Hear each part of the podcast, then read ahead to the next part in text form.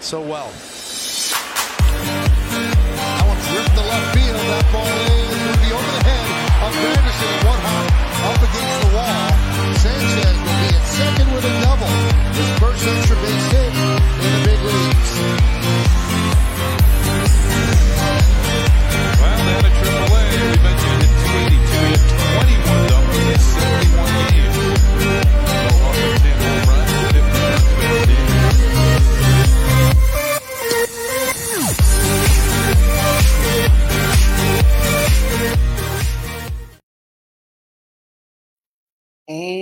welcome to the Extra Base podcast. Um, I'm Jivo, and Roger's ditched me. What a nice bloke. Um, haven't heard from Rog. Rod was on a streak, but obviously that streak's now ended because he's not here. But um, anyway, tonight's special guest is Mark Maguire. We're going to speak about all things not only Castle Hill baseball, but also get some insight into obviously son Solomon and you know the things that Mark's learnt going through the process of his son signing pro. So what we'll do, we'll just bring Mark in. Hey Mark, how you going? I am Matt. I'm in fine form indeed. Looking forward to this little interview that we're about to have. Well, you know, not every day you Looking get to come on an, not every day you come on an award-winning show like ours. So I know, I know. Letterman, all these other guys don't, don't even compete. I'm I'm here with extra base, and this is all. I, I could die tomorrow because I've lived my dream now. Yeah, well, you know, some people have come on to some bigger and better things after coming on our podcast. So um, some people have been cancelled, some people have been put in jail. So you know, it is what it is. But um, you know, hopefully it's it's the earlier part going on bigger and better things rather than getting put in jail. But um, yeah, look, mate, it's um, it's always a pleasure to get someone on of um, of your of your caliber. Um, you know, there's so many questions I had about Castle Hill Baseball Club, and I thought there's no better person to do it than actually speak to someone from Castle Hill-. And obviously, being the current uh, junior VP, I thought, well, here's a guy that knows a little bit about baseball and what goes on within the club. Well, so the sound is coming. I have bad internet connection here, so therefore the sound is uh, coming through a little bit uh, haphazard. So the question is, you want me to? How did I start with Castle Hill baseball? What was the actual question? Sorry, could you repeat that, Matt? Yeah, let's let's go with how did you start with Castle Hill? Okay. It was a fluke because my son turned up to try T-ball when he was about to turn five, and I wanted him to play cricket. I wanted him to play soccer. I had no thought at all of him ever playing baseball. And the reality is, I turned up to his try T-ball day when I was meant to try turn up to my daughter's uh, Samuel Gilbert dance in the hall, and my wife said, "Oh, can you take Solomon down to try T-ball, and I'll do the dance?" I went, "No, I want to do the dance. You can. Um, I don't have to do try T-ball." And so I went down there. He did try T-ball. He loved running around the bases, and then Nigel Hearn, the great coach from Castle Hill, he got all the parents together and he said, if none of you parents want to coach, if none of you parents put your hand up, there's going to be no team and your kid won't play. And being the good sinner that I was, I put my hand up, came forward, not knowing anything about the game, not even liking the game. And I came forward and said, I'll do it, I'll coach. They didn't even give me a Castle Hill hat in the first year. I had to wear my Manly Warringah Sea Eagles cap the whole year training a team that I had no idea what to do. And yet, somehow, we didn't even win a game. We made one out in whole year, and that was only because the ball was hit hard to first base, ricocheted off the first baseman, and he just happened to pick it up in the time. That was the only out we made here, the team. And for some strange reason, I then became T-ball coach of the year out of all the other T-ball teams. I think they were just setting me up because after that they said, "Oh, can you become T-ball coordinator now?" Again, not knowing anything about the game, I became coordinator of all the T-ballers teams, and we had a lot of T-ball teams, as you probably know at Castle Hill.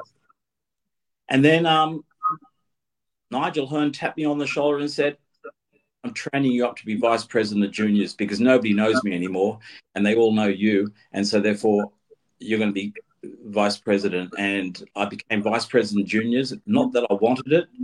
Still, I've never hit a ball in my life, never thrown a ball in except to my son in BP practice. And then, after a few years of that, the president, Mark Gilchrist, stepped down and said, hmm, who's going to take over? And again, everybody stepped backwards, and I was the last man standing. And I then five years. Right. So, so zero baseball knowledge, but can throw a good BP. I have seen footage of you throwing BP, so I know you're quite handy at throwing BP. Oh, my son will only if it's any competition like Funky Phil's um, home. He'll my son will only get me because he knows I measure nine paces back because that's the distance I can throw. I will adjust the L frame for it, and he knows I can throw it right there on his.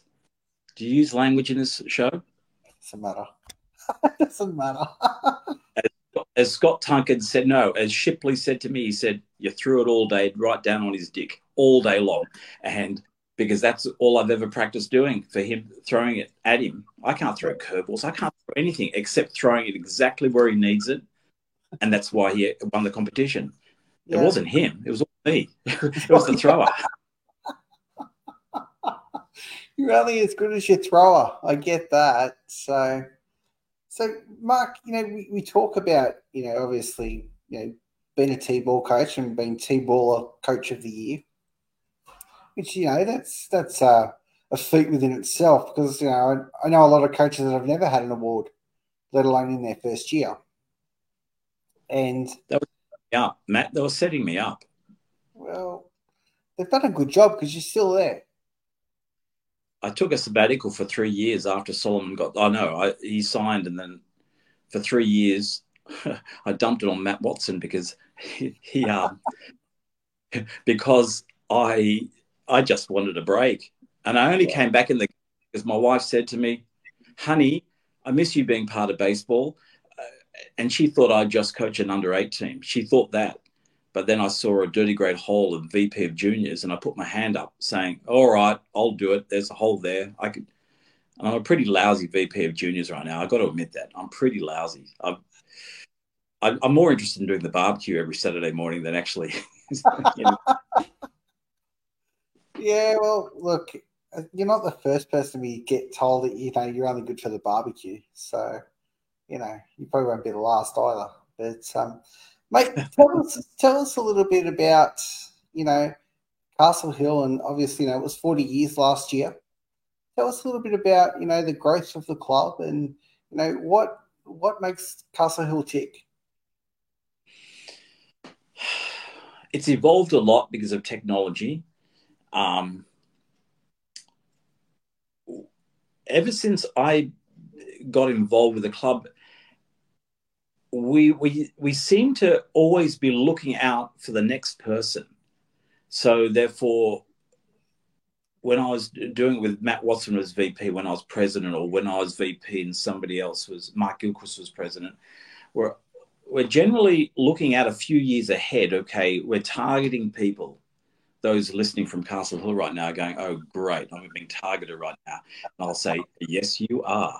If, if you're showing any sort of interest, personality-wise, character-wise, or whatever, or some sort of technical-wise, yeah, we've got it. We're scouting you. We are scouting you from a few years out to possible projections of who will be president or vice president.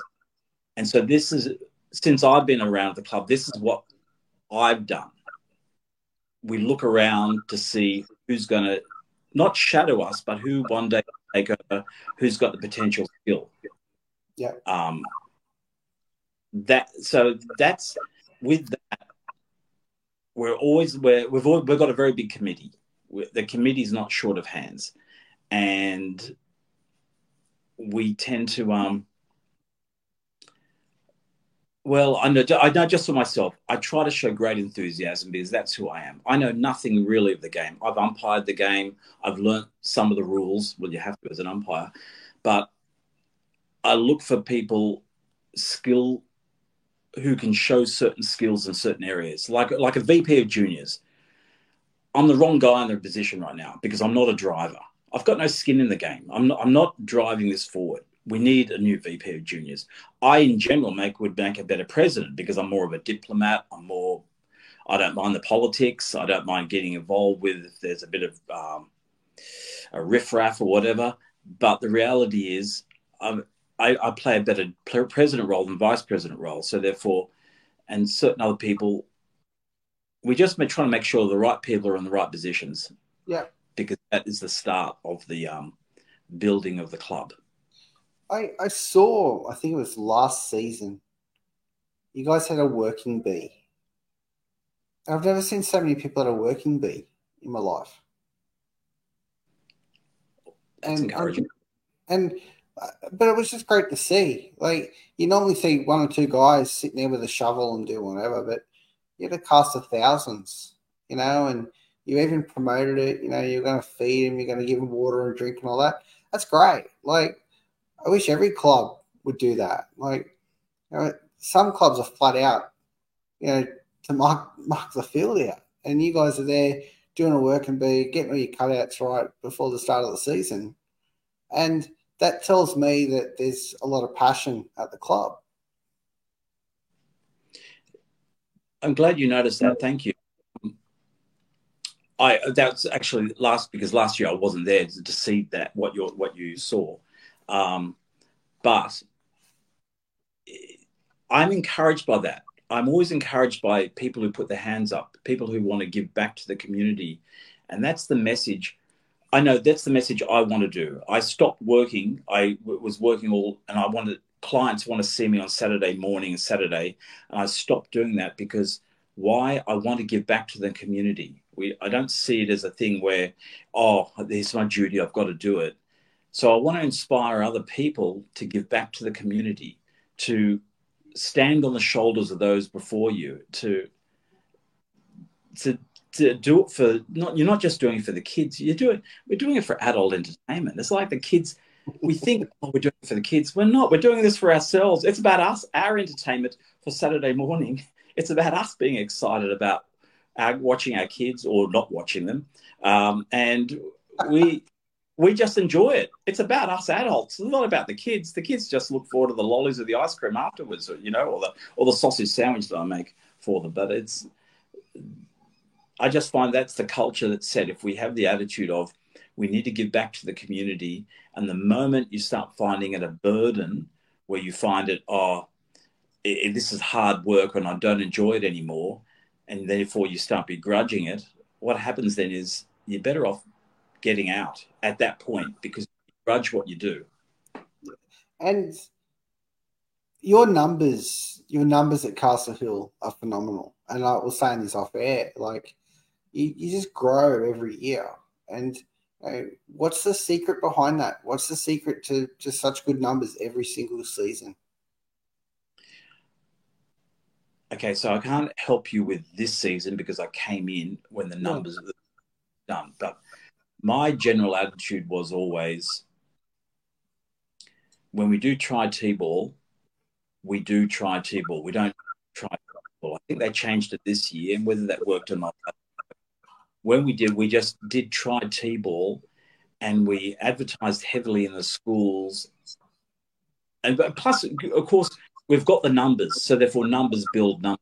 You know what I mean? So it's not once we're built up to a certain point, we really we really can't grow any higher than 300. I think the club's been at max about 320 juniors at one a few years back, and we can't.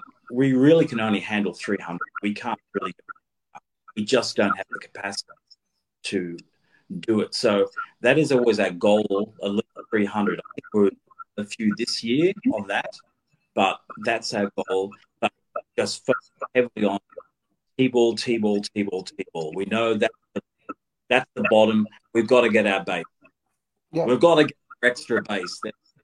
We've got to get that just because we know if we fall off that in any particular year, the following few years, other the numbers will be affected. And Castle Hill, not not only Castle Hill, but you know, like you've also got Sydney Winter, also, you know, under Castle Hill too now, which is which is great. It's great to see that you know there's a another another team in the Sydney Winter competition, and um, quite successful also. Yes. So the, my last year as president, that was when uh, it was talked about when Hawkesbury were going to struggling to find the numbers. That this is when Castle Hill made a, a maneuver to take that role. Yep. Um, only because Hawkesbury, we weren't going to take it from Hawkesbury, but we were just going to just take over if they couldn't um, fill a team. anymore. Yeah. So we took over it, and we're fortunate with, with the relationship we have with Baulkham Hills that we know we're a feeder club to Baulkham Hills, and so therefore Yeah. it was a. ch- I think when Matt Watson then became president, he really wanted to give our juniors somewhere to go for the winter. So the the the, the quality of the um sorry the quality juniors that wanted to play more than just Esky League, that they could um play some better competition and then hopefully feed on to Baulkham Hills or maybe Blacktown or wherever uh, they need to go. But that was Matt's goal and the Castle Hills goal become a feeder team for the um the the summer major league.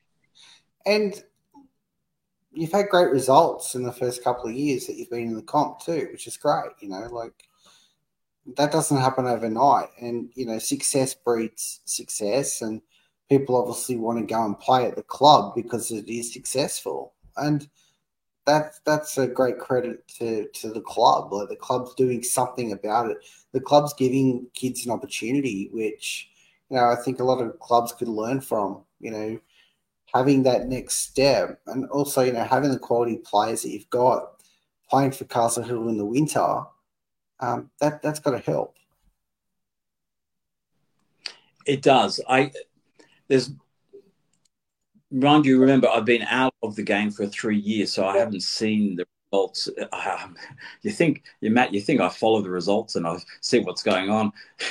when I'm out, I'm out, and so it's only now that I'm back in that I'll really be able to see the results going on. So um, I credit the co- the coaching staff who I believe coach Baulko during the summer.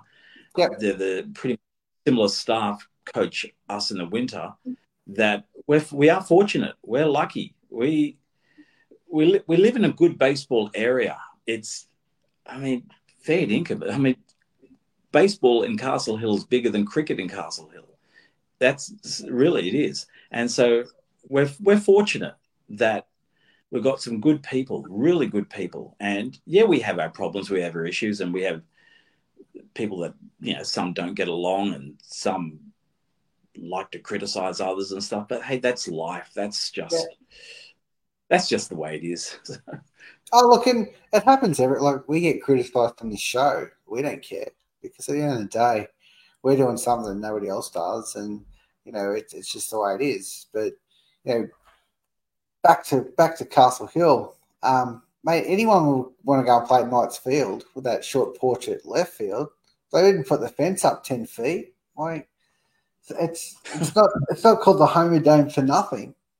so i'll give you that i'll give you some it's 312 feet to the center field 308 to left field and 308 to right field okay that's that's why we had the fences raised so you had to hit it a bit better than just do a love tap over you know because um, you know that that's one of the things that I guess the first time you go to Castle Hill, you look at that short porch and you go, "Geez, that's inviting." You know, and- it, you want to swing for that fence and it, it catches many a man and woman out when they think well this is going to be easy but you know it's yeah, look, everyone everyone adjusts adjusts their um their you know their sort of what they're going to do, how they're going to hit. And I was like, well, you know, should be the same swing, the same plane. It shouldn't matter, but all you want to see everyone everyone's trying to lift the ball. Everyone's trying to put it over the fence. So one good thing at Castle at the Knightsfield is we have a batter's eye, and it really stood out to me. My son Solo, he uh, he went down to Adelaide to play for the Blue Sox recently. He said, "Dad, they don't have a batter's eye down here. I could, I, I, I couldn't see the ball. I don't know how they see it. I just couldn't see it." And so we boast we have a batter's eye in Castle Hill. You know. so, Mark, obviously, you know, forty years last year um, big milestone. Obviously, you know, um, Windsor's up for their 40th year this this year. So, well, last year as well. That was this year, I believe. So, or last year, whatever it was, 40 years. I, I was looking, I was looking at, um, I did a little bit of research and um, have quite a few life members. Who, Windsor or Castle Hill? Castle Hill. Well, I could say that we just give them out of a cornflake packet. Hey, um, like when I when I first got my first motorbike license at 17, I just pulled it out of my Wheaties packet and got it and had three crashes and gave up after that because I didn't know how to ride. But I get with it because I guess we've got the people who are at Castle Hill. They it, they seem people most people seem either devoted or loyal there and so people put a lot of hard yards in there yeah. you may see all the diamonds up on our fence at castle at castle glen Yep. there's a lot of people who put in a lot of hard yards and so i guess at some point they graduate to um, life members because they're still putting in and i'm not a life member I'm not worthy yet. not that I really. Care. I'll put it in a nomination for you, mate. I'm going to put a nomination in for you. well, it's too late. We're having our 40th this week, and I'm the MC, and I'm coordinating everything. And um, there are people that shall remain nameless that are going to be getting life membership, but I'm not getting one, and I'm not giving them out. So that's okay. So, see, For a block, I've adding... swung a bat I've never thrown a ball in my life, so fair dinkum, I do not deserve a life membership. I think I think last we saw that 103 life members, which is pretty big numbers. But, do we um, have that many? I think it was 103. Wow. Andy, Andy Courtney and I were doing a um doing a live stream of the Winter Grand Final, and yeah. we we had a list I think it was like a hundred odd on there. It was ridiculous, and yeah, we're, we're going through some of the names. It was just like, yeah, it was just crazy. It was going through like the Eatons and guys like that that have been around forever, and you know, it was just like it was just crazy numbers. And they're still around. Yeah, still playing too. They're still playing, and he's still taking out the photos for us for our every year for our, all our teams. He's still Tom Eaton. What a great guy. Um, oh. Nah, uh, it's funny when I first saw these guys 15 odd years ago, everyone looked so young and fit and healthy, even good looking. But now we're old, we're fat, we're getting on, you know, we're getting closer to our grave. It's so, mate, just, just you know, obviously, you know, we, we don't want to go through too, too much of um, your emceeing on the weekend, but um, you know, is there any any any little tips or any little secrets that you could drop about the 40th? Yeah. Well, Mark Gilchrist, the former president from two presidencies ago, is going to be giving away the life membership. So he's he's honoured to be able to. I mean, he's with joy. He's actually giving it away, um, or giving the life membership. Giving, yeah, we do seem to give it away. Uh, but he's doing that. What else is um, big night? John Yard's just confirmed that he's coming along. We're going, woohoo, Johnny Yard. He's we're excited by that. Mr. Yard. It's he's been around for like ever. he I think he's a life member of every club in Sydney, Australia. So it's a, uh, but it, it's it's really good. We're, we've got people, ex presidents coming down from Queensland who found out about it on Facebook. Yeah. We've got a band. We've got a band. I'm telling you, we've got the Squid Munchies playing, and they are going to do two big one-hour sets. Which seriously, these guys are going to rock the house down. The Squid Munchies. And one of the band members was a former Castle Hill Knight player and father of his kids played through. I won't tell who it is. Anthony Benici, just throwing that in. Um, who else? What else? We're, I've got some serious games going on. And for your listeners, if anybody is turning up to the event, the game, if you know, if you know, get to know your Who's on First from Abbott and Costello, get to know Ferris Bueller, get to know baseball and Seinfeld, get to know uh, a little bit of history from 1983. You could win your table $100 as we throw $100 down for the winner to buy drinks for that table each time. Okay, so So I'm I'm just trying to find the squid munchies. I'm just looking them up. Um, Yeah. Let me have a look. I've never heard of the squid munchies. oh, they play covers. Play covers. What covers? Right. I even just try to look up look them up on Spotify.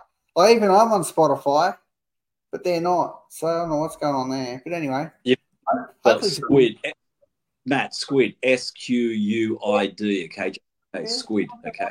Well, I'll work it out. But um, mate, let, let's transition off off Castle Hill, and um, let's sort of go over into the into the pro ball baseball life of of solo because you know this this part sort of really excites me because it's it's always good to sort of get your experience from that, not just his experience, but also being a dad of a kid that signed pro so young, um, and sort of going through, you know, what what was it like for yourself? Like, was it a pinch me moment? Was it a I can't believe this is happening moment? Um, he, from an early age, he wanted to sign. Probably as a, a nine, a nine, ten year old, he wanted to go professional. Yeah. He had no ambition for college. He was good at school. He was smart at school, but he had no ambition. He wanted to sign. And so I got a tap on my shoulder when he was about 12 So that's you know there are there's a scout looking at you already. I won't name the club or anything, but there's a, someone just you know got a, a bit of interest. And so, what happened then was when he was about he. Okay, generally Solomon's attitude whenever he went to big tournaments, whether it be Little League, Nationals, State Championships, or whether he went uh, anywhere overseas to play what, whatever he did, he just knew he had to perform. There was no excuse not to perform. He was playing on the big stage now because he wanted to go professional. It was not even an option of, oh, I just had a bad series or, eh, or maybe next time. It was like, no, there are people watching. I love people watching. I am going to perform, Yep. whether it be the New South AYC or whatever it was. And so this is what helped stand out. And so therefore, as a he made the under 18 Australian team to go to Korea in the World Cup as a 16 year old. Yep. And he knew himself. He was very fortunate because it was only him and I think Jake Burns. Um, Travis Bazzana was a year young as well in that. So he went, Jake Burns. And so he- he just knew there were going to be a lot of scouts there. And there was already interest. People were already approaching me from the AYC, talking to me, scouts. And at that very point, when he performed over there in Korea, he blew it out the door. He just did exceptionally well as Yeah. pretty much the young person there world in the world at that point. At that point, I had eighteen. I had eighteen clubs Yeah. to showing interest in him. Well, the other twelve, I don't know where they were, but there was there was eighteen. There was eighteen, and we he knew, and we knew, and when we talked about it, we knew he was in a strong bargaining position at that point. Yeah, because of course. in him.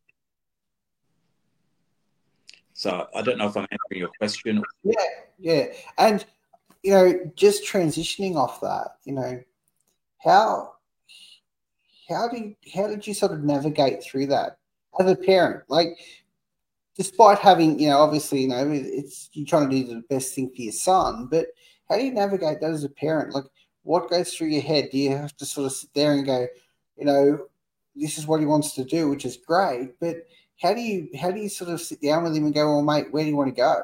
Like, is, is that is that sort of how the story went, or Well, he wanted a million dollars. He he wanted um, it didn't matter American Australian didn't matter. He wanted a million dollars. He think thought, eh, I'm worth that much, and he knew as an Australian, and he knew that as an international prospect, you don't get much. The Dominicans get all the money, they really do. Then maybe the Japanese, then maybe the Koreans, Taiwanese, then maybe the Australians, and we get leftovers with the Czechoslovakians and the South Africans and the Yeah. Italians or whatever else, right? so we're, we're, we're the last dog at the bowl, right? We're the last, Australia, we're the last dog at the bowl. Yeah. Where's that from? That's right. Um, and so we knew that, but with that many clubs chasing him, he also knew his worth. Well, he thought he knew his worth, and so therefore we set a figure. He set the figure. I didn't. I just did the negotiating for him. I didn't set any figure. It was him, all him.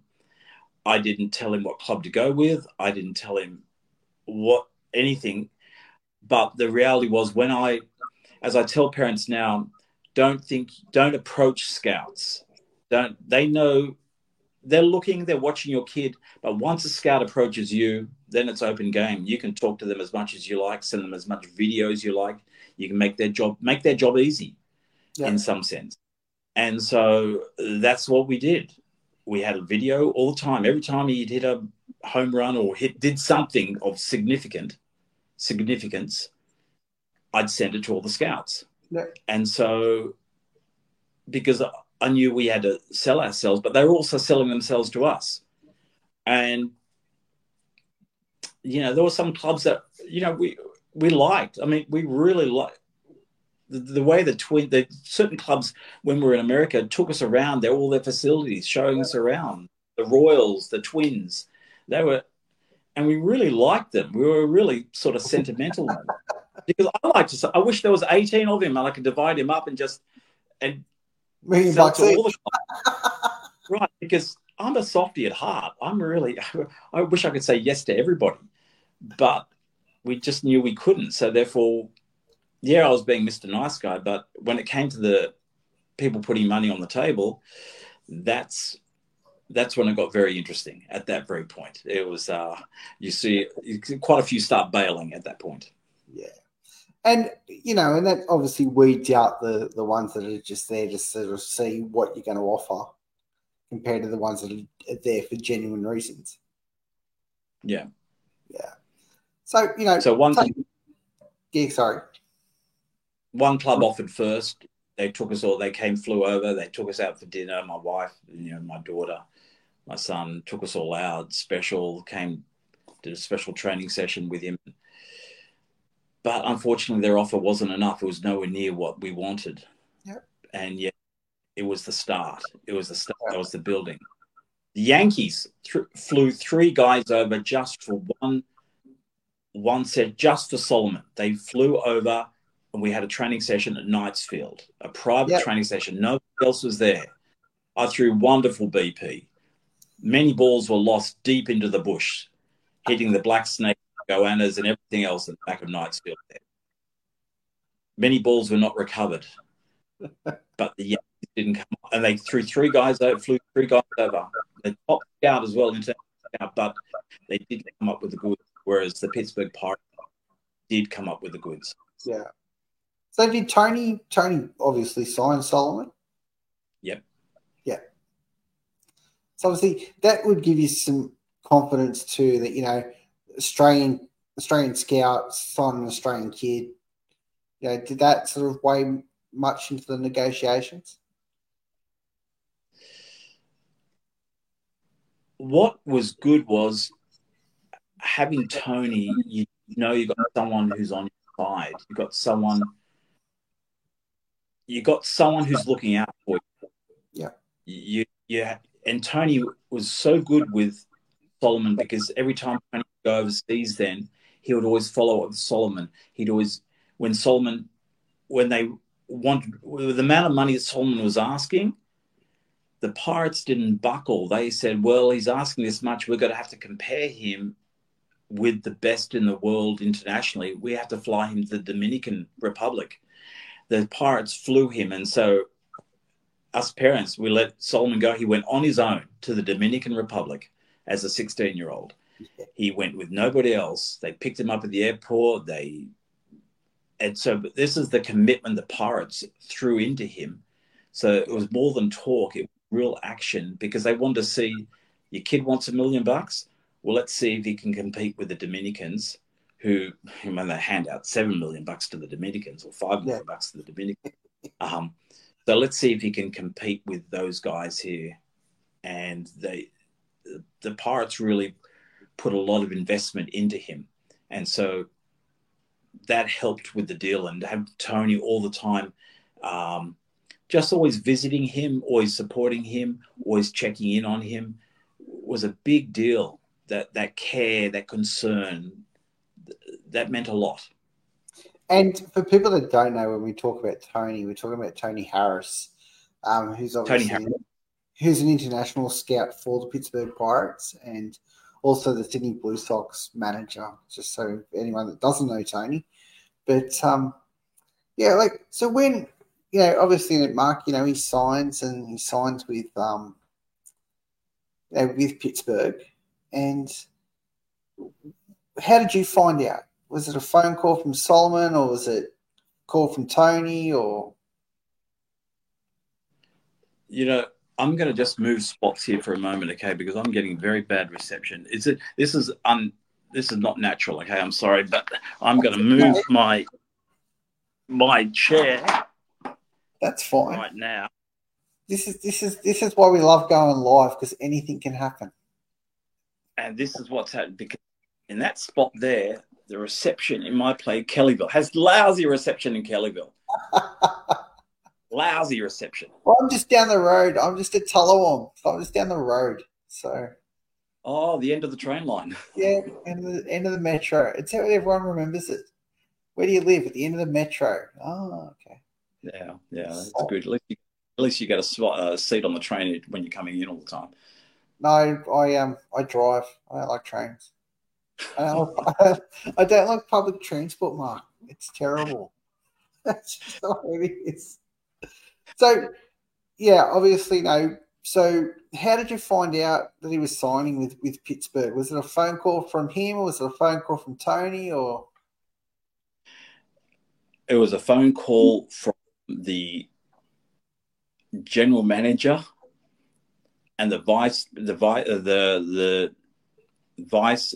What, what do you call it? The um, who's the second in charge? Uh, The V, the not yeah, the vice president, vice whatever, the um, Yeah. assistant assistant GM. yeah? GM, assistant GM, and it was at one o'clock in the morning because we'd said no to the Pirates three times already with the money that they offered. no, and honestly, Tony had come over. My wife baked scones for him and everything, you know, and uh, and this was at our other place in Kellyville, and he and we just had to say to Tony, no, no, it's no deal, and then um and my son was a bit shocked because I I, I, I was in the position. What are we doing here? Really? What what what is this meeting for? When you know what we want, that why are we having this? And the GM was on the phone then as well, on the FaceTime with me as well. And my wife said, You can't be that rude. You can't. I said, I'm not. I'm just saying no. But my son was, Dad, you can't, you can't be like that. I said, Son, please, just, it's okay. It's okay. Um, and so finally, when the pirate said, Mark, we've turned over every cushion in our office and there's no extra money. This is all we have. Solomon finally said, Yep, just chalk, talk, um, top up the uh, college fund just in case he fails international and they, they topped up the college fund, you know, so there's a lot of money there just in case for if he needs to go to college over there. Yeah. And so that added up at the time to uh, a good a good amount, the amount that he was asking for, it all added up. And at one o'clock in the morning, the day before he went back to school for his year 12, he had a goal that he wanted to sign before doing his year 12. And on the day before, or that morning at one o'clock, we did we secured the deal with the GM, the assistant GM, and the head of international scouting over there. They were all on the phone, and so we agreed then to the Nice. Yeah, it sounds like you're negotiating for a new car, mate.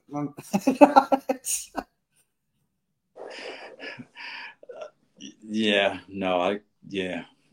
I I just yeah, I uh, yeah, I had to, I guess I was a little bit ballsy about it all, but mean, you got to be. again, I like to say yes. I wish I could say yes to every offer quickly and get it over and done with it, just move on. But likely, I was representing my son, and so therefore, I just had to, I I just had to hang in there and just go Yeah. for it, take the Yeah. risk. You only sign once, so you know. Yeah. It's um, you know, it's it's probably a big deal. You know, you only sign once, you you got to make it worth it. And um, so you know, so obviously, you know, solo's been three years now. Is it three years? Two years. Three years, correct. Three he was years, injured. yeah. Really, only been two years, but he was injured all last year, um, which was a hard, very hard on him. Yeah. But um, mate, he turned it around the ABL this year. Oh, he had his patches. he had his, he had his rough trots when he go to Adelaide or Brisbane. He had it, you know. He had his, but he did turn around. He, he all they cared, all the Pittsburgh Pirates cared about was get at bats. That's it. Get at bats. We don't care how you do, just get at bats. And so, yeah, he, he had he had some promising times. uh, He really did. He really did. I just find it funny that he's hitting home runs in the biggest ballparks, and um, you know he's doing nothing in the little ballparks. But anyway, it's uh, it's always fun to watch. Solomon's fortunate. He he invests a lot into his own mind, and so therefore he has his own um, mind strengthening coach in the United States, and he would ring him up and spend a good hour with him on the phone, just talking about anything and everything about what's what's happening in his mind, about the process, about what to block out, what not to block out, how to act, how to be. It was so helpful. His mind strength. Well, we've lost Mark. Well, he's come back. Hang on a sec. Oh, you're back. Yeah. Oh, you lost me. Yeah, it's okay. The mind strengthening coach. He was. He swears by it. So therefore, he. It's so helpful. He just knows everything's in his mind. He, he knows his swing is good. He know he went to um at the end of last year's Pittsburgh season. He didn't get to play at all because of uh, the injury, but he went to Driveline in Seattle for a month Yeah. on bat. He, he paid for it himself. Him and Clayton Campbell went there um, and just spent a month in high intensity training and helped him dramatically. Dramatically.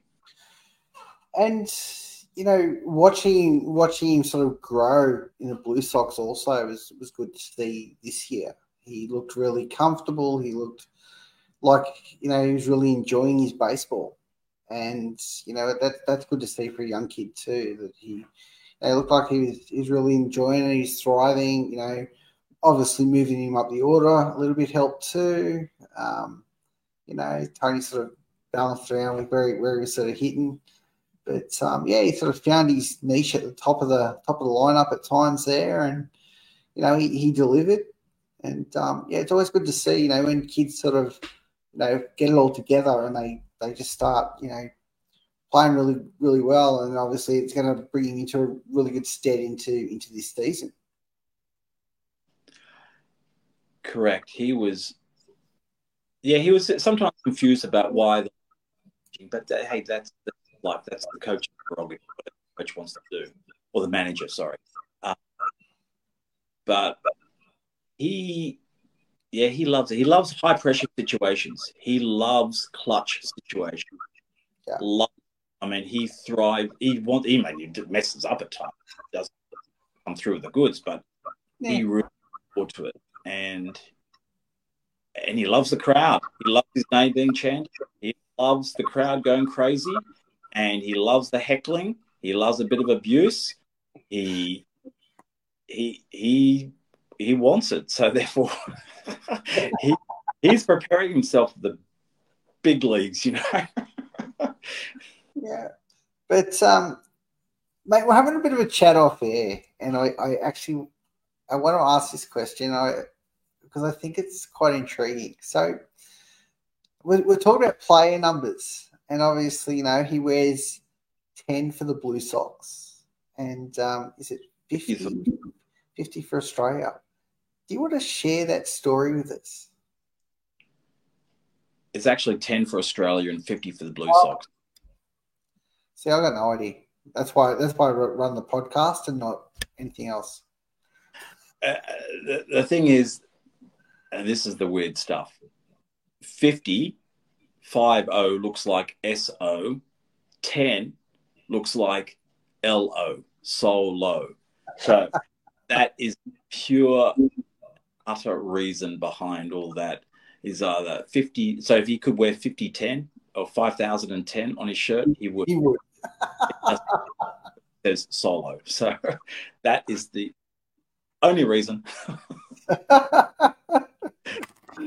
know, I thought it might have been, you know, 50 would have been his favourite number or 10 was his favourite number, or but no.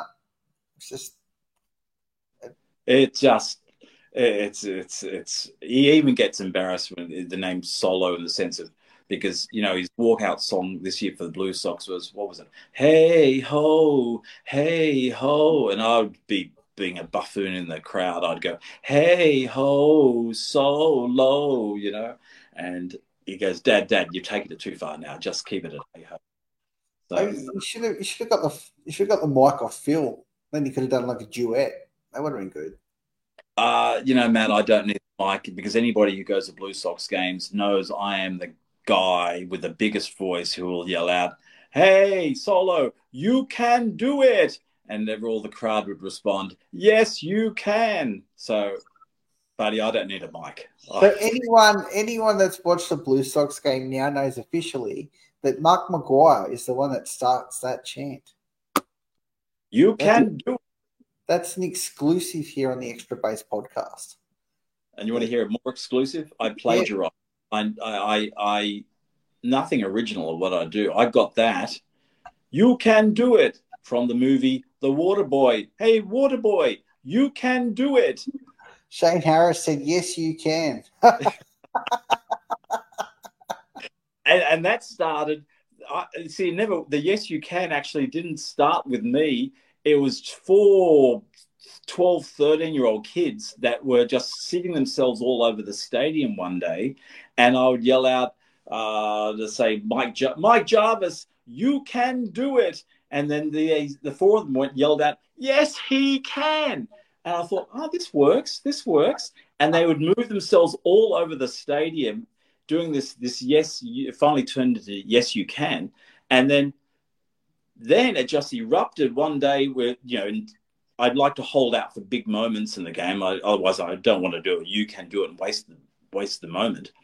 And so, when it's a big moment in the game, you can do it. And then the crowd, in one euphoric, in unison voice. It was just, yes, you can. It became a bit of a chant, became a bit of a, a Blue Sox thing. Well, see, the Blue Sox used to have the cowbells, and they used to have whatever else they have. Now they've just got Mark Maguire. So what? They don't need anything else now. They don't need they don't need anything else, and um, but they do because what I yell out is not baseball. It's just again because I've got no history in the game. I've got no sentimentality in the game. Um, I just yell out idiotic things. Um, I've decided, hey, I want to be entertained, so I might as well entertain myself. so, I have a question because I I honestly want to know myself, but was Solomon always an outfielder? No, he started as most players start as shortstop. Yeah. And he only got put in the outfield because one year in the junior league, it was. Little league, he was shortstop for Hills, and when he went onto the nationals there, but it's only when there was we had a lot of guys, a few. There was three guys that could play shortstop, and because he was the fastest in the team, he um he got put out there at center field only because he was in the team and he could he could club a ball comfortably and that's when he started falling in love with the outfield. He actually thought, I never want to go back to the infield again. I've got more time to see the ball here in the outfield. Craig, Ship, Craig, Shipley saw him recently, uh, about a year ago, uh, doing some practice, and Craig Shipley said, "Hey, you want to come over and play infield? You know, to come over to with us, play infield because you'd still make a great infielder." He goes, "No way, outfield is where I live now." So, yeah, because like he wants to, he, like I don't know, I'm, I'm sort of torn. You being an outfielder myself, you know it's always nice to be out there, but um, the problem is there's no one to back you up out there. There's only the fence. So I guess the shortstop, if they screw up, that's okay. They got the outfielders behind them. But the outfielders screw up, there's nowhere else to go. Aha, that's where you get taught how to back each other up out there. The right left fielder needs to cover the ground. Correct. Error or case there's a um, uh, what are they? What's the a troubled ball? So they say, you know. a tr- tr- trouble ball. yeah, I don't know. I, I'm sort of. I was watching. I was watching the game. I can't remember. It was an ABL game I was watching, and um, yeah, centre fielder laid out. Obviously, left fielder coming behind him. And threw the runner out at two. I was like, oh, that's what you get. Like that's good backing up, but you know. I guess there's always that lost art. I'm not sure what it is, but you watch a lot of kids these days, and you know, especially in juniors, and you know, balls hit the centre field, and the left field and right fielder just stand there and watch it and go, oh, well, okay, it's the centre fielder's guy, and like you sort of think yourself, you know, these kids should be backing up, but they don't, and then they, you have all these little league home runs or in the park home runs and things like that going on, and it's um. I don't know, it's, it's like carnage, I guess. you just watch all these kids that are running everywhere after the ball, and yeah, it's um, it's hard to watch.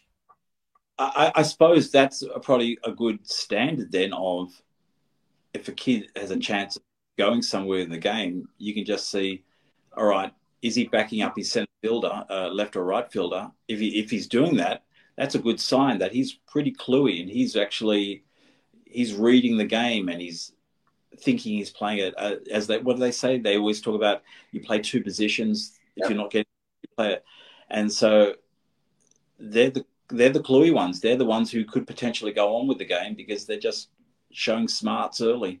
Yeah. So we, we talk about, you know, obviously, you know, Solomon representing Australia and um, had a wow of the time. Who was his manager back then? Who was his manager? Yeah, for the Australian side. Oh, who was okay? I was thinking, hey, I'm his manager. no, he's playing. He's playing manager. oh, yeah, well, yeah, that's yeah, let's real here. Hey, um, just, you- you're talking to a knob, a, a guy who I don't know.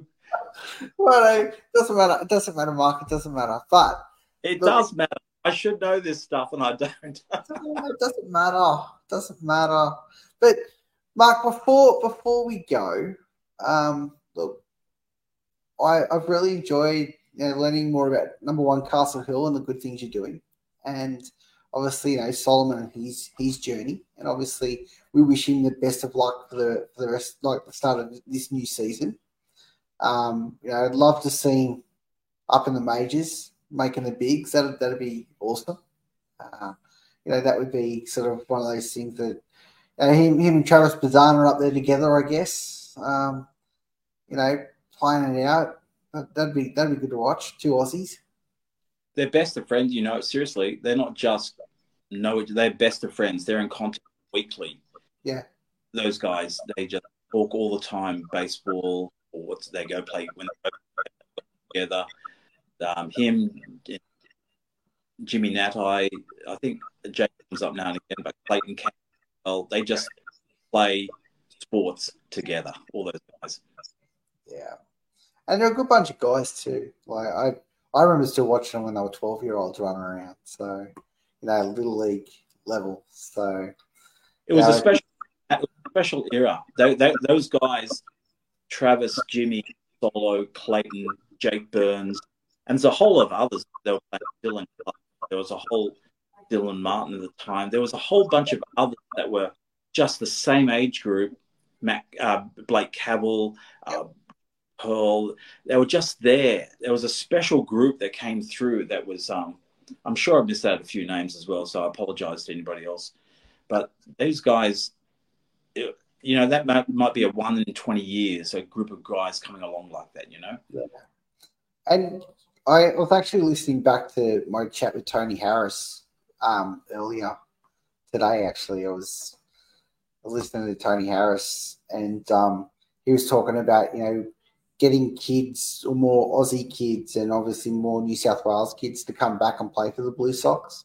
He's very passionate about having Aussie kids playing and wants to make it, you know, a place where he wants them to come back. He wants them to feel welcome, you know, to come back and play for, you know, for Sydney, for their home club. And, um, you know, that that's really encouraging. Obviously, you know, like obviously, yeah, Jake was there this season, Clayton was there this season, Solo was there.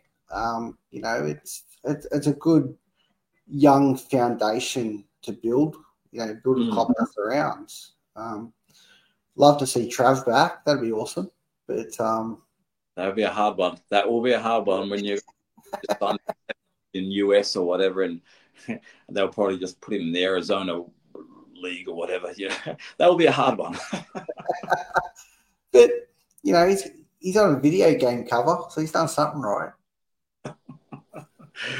you should see how much he got for all the cards he, all the baseball cards he had to sign. How much he got for that? Oh, stop it! Yeah, I was, I was looking at it the other day. I'm like, wow, he's he's he's got got himself on the front of a video video game, so he's not doing too bad. So you know, it's um, no, but look, it, it's good to see. Like, it's, it's good to see that young bunch of kids, and you know, Blake Cavill's kicking goals um overseas, you know, at college, and you know, there's it's good to see so many young kids you know, go over there. Like Jalen Ray, he's kicking goals over there too, which is great to see. And Yeah, you get even like the, the Brent Iredale apparently is Yeah. just doing well, and even I I even even hear from Wayne Edwards, his son Will, he's he's putting pushing and doing well in college over there as well. It's just names that may not be high on the radar for here in Australia, but they're they're pushing hard over there, and they're going to build. Either they'll get signed one day, or they're going to come back here and play for the Blue Sox one day. Yeah. know? and that's good. That's what you want, you know. When you know, and as Tony was saying the other week, the other month, whatever it was, but he was saying that um, you know, he'd love to have a core Australian group like Adelaide do, you know, and that'd be that'd be awesome. You know, have have a whole bunch of Sydney kids playing at that level. That's that's where you want it to be. Mm. You don't want to be bringing in 300 imports. You know, it's it's more about having having a core group of guys, and obviously all these guys have played together too. So you know that that also helps, and they're good mates. So if they're good mates, it, it's obviously going to transition into into a positive clubhouse, and that's what you want. Wouldn't be too bad as well to get you know those Newcastle boys back as well, Rixon and Wingrove and Lachlan Wells. You know, Yeah, get them back in the New South Wales fold. And what who's the closer they have? That the the bearded Todd, who's Todd Van Steensel, isn't he a New South Wales boy? Yeah. Luke Wilkins, he's a New South Wales guy. Yeah, got- we. We, we could start off with a state of origin game, couldn't we? Really? Well, then you've also got like Michael Campbell playing at Canberra. He could, you know, he could shorten his trip by three hours and stop in at Sydney instead of going to Canberra. So you Yeah. know, we're And straight young away. Milton, um, um, what, uh, Harry- Yeah, there's Fullerton and Bajowski. They were both in Canberra. Yep. I mean, the potential, the potential is there to build, but you can really tell in the ABL, you can really tell the, the older, mature guys who have been around for many years. Because even like Solomon, yeah, he had, a, he had an okay season, but he's still the youngest in the team. But Yeah. you've got these older Australian guys who've been around and they're seasoned campaigners.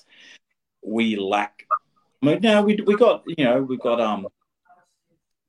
Who do we got? Atho, Candelas. Candless, yeah, and um, oh, Shep, uh, Zach Shepherd, you know. Yeah.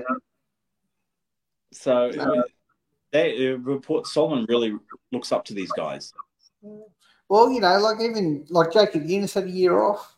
You know, so you know, that that's a big loss for the Blue Sox. Also, you know, like Jacob's a quality guy, and you know, he's an exceptional player. And you know, like they they missed him this year. I think. Um, you know, having another guy like him in the lineup, then now you've got veterans that have been doing it for years, like Max Brennan. You know, he's still still there thereabouts. You know, it's it's good to see. It's you know, like we're not in a bad. I don't think we're in a bad spot in the future with all these guys coming through. It it just yeah, it takes a few years to build up, and we've got so many in college overseas, and even you know, one day they're going to come back, and it's, it just takes a few years. Um, we- we are a nursery to all the other clubs, aren't we? yeah, Castle Hill is yes.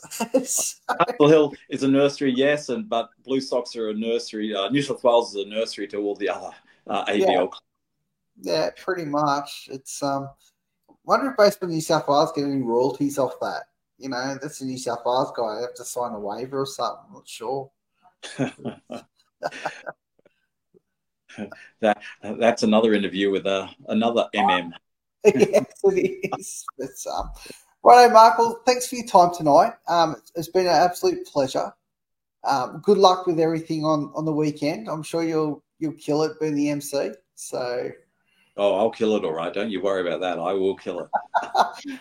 yeah, if anyone's got any video of that, um, so we can use it as evidence against Mark, that'd be great. And I'd love to put it on the podcast. That'd be awesome. But um, you know, we'll I'll have to speak to a couple of contacts I've got at Castle Hill to make sure that can happen. But um, I've got nothing. I got nothing to hide. I, I already know. I enjoy. uh, I've just turned fifty nine. I enjoy my eccentricity. I'm proud of it, and so therefore, hey, I've done my job. I've raised my kids. I can die, and now you know. exactly right. Too easy, Mark. We'll take it easy. And um, thanks again for tonight. Matt, thanks uh, very much for having me on. It's been a pleasure. Absolute pleasure. Thanks, mate. Bye bye. Mark Maguire. That's a great chat. Mark's such a nice guy, and um, he's got so much you know, knowledge about the game. Even so, um, he's never played the game himself, which is awesome. Um, Sunday night we have Matt O'Neill joining us. Um, people that don't know Matt O'Neill, um, Matt runs. He's a head coach out at Ryde, but um, he also took Ryde over to the, I think the Senior League World Series last year. So we're going to have a chat with him about all things baseball and his experiences. So um, that'll be a good chat on Sunday night. But uh, that's all we have for tonight. Thank you everyone for joining us, and we will see you on Sunday at seven o'clock.